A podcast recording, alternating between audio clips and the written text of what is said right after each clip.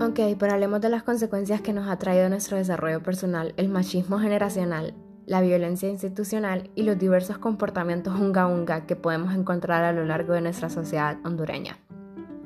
Hola, mi nombre es Scarlett Zoe y este además de podcast es un espacio seguro en el cual aprenderemos juntos desde la experiencia de diversas personas. Es una oportunidad para que dejemos todos esos estigmas y constructos sociales atrás, agarrados de la mano de la empatía.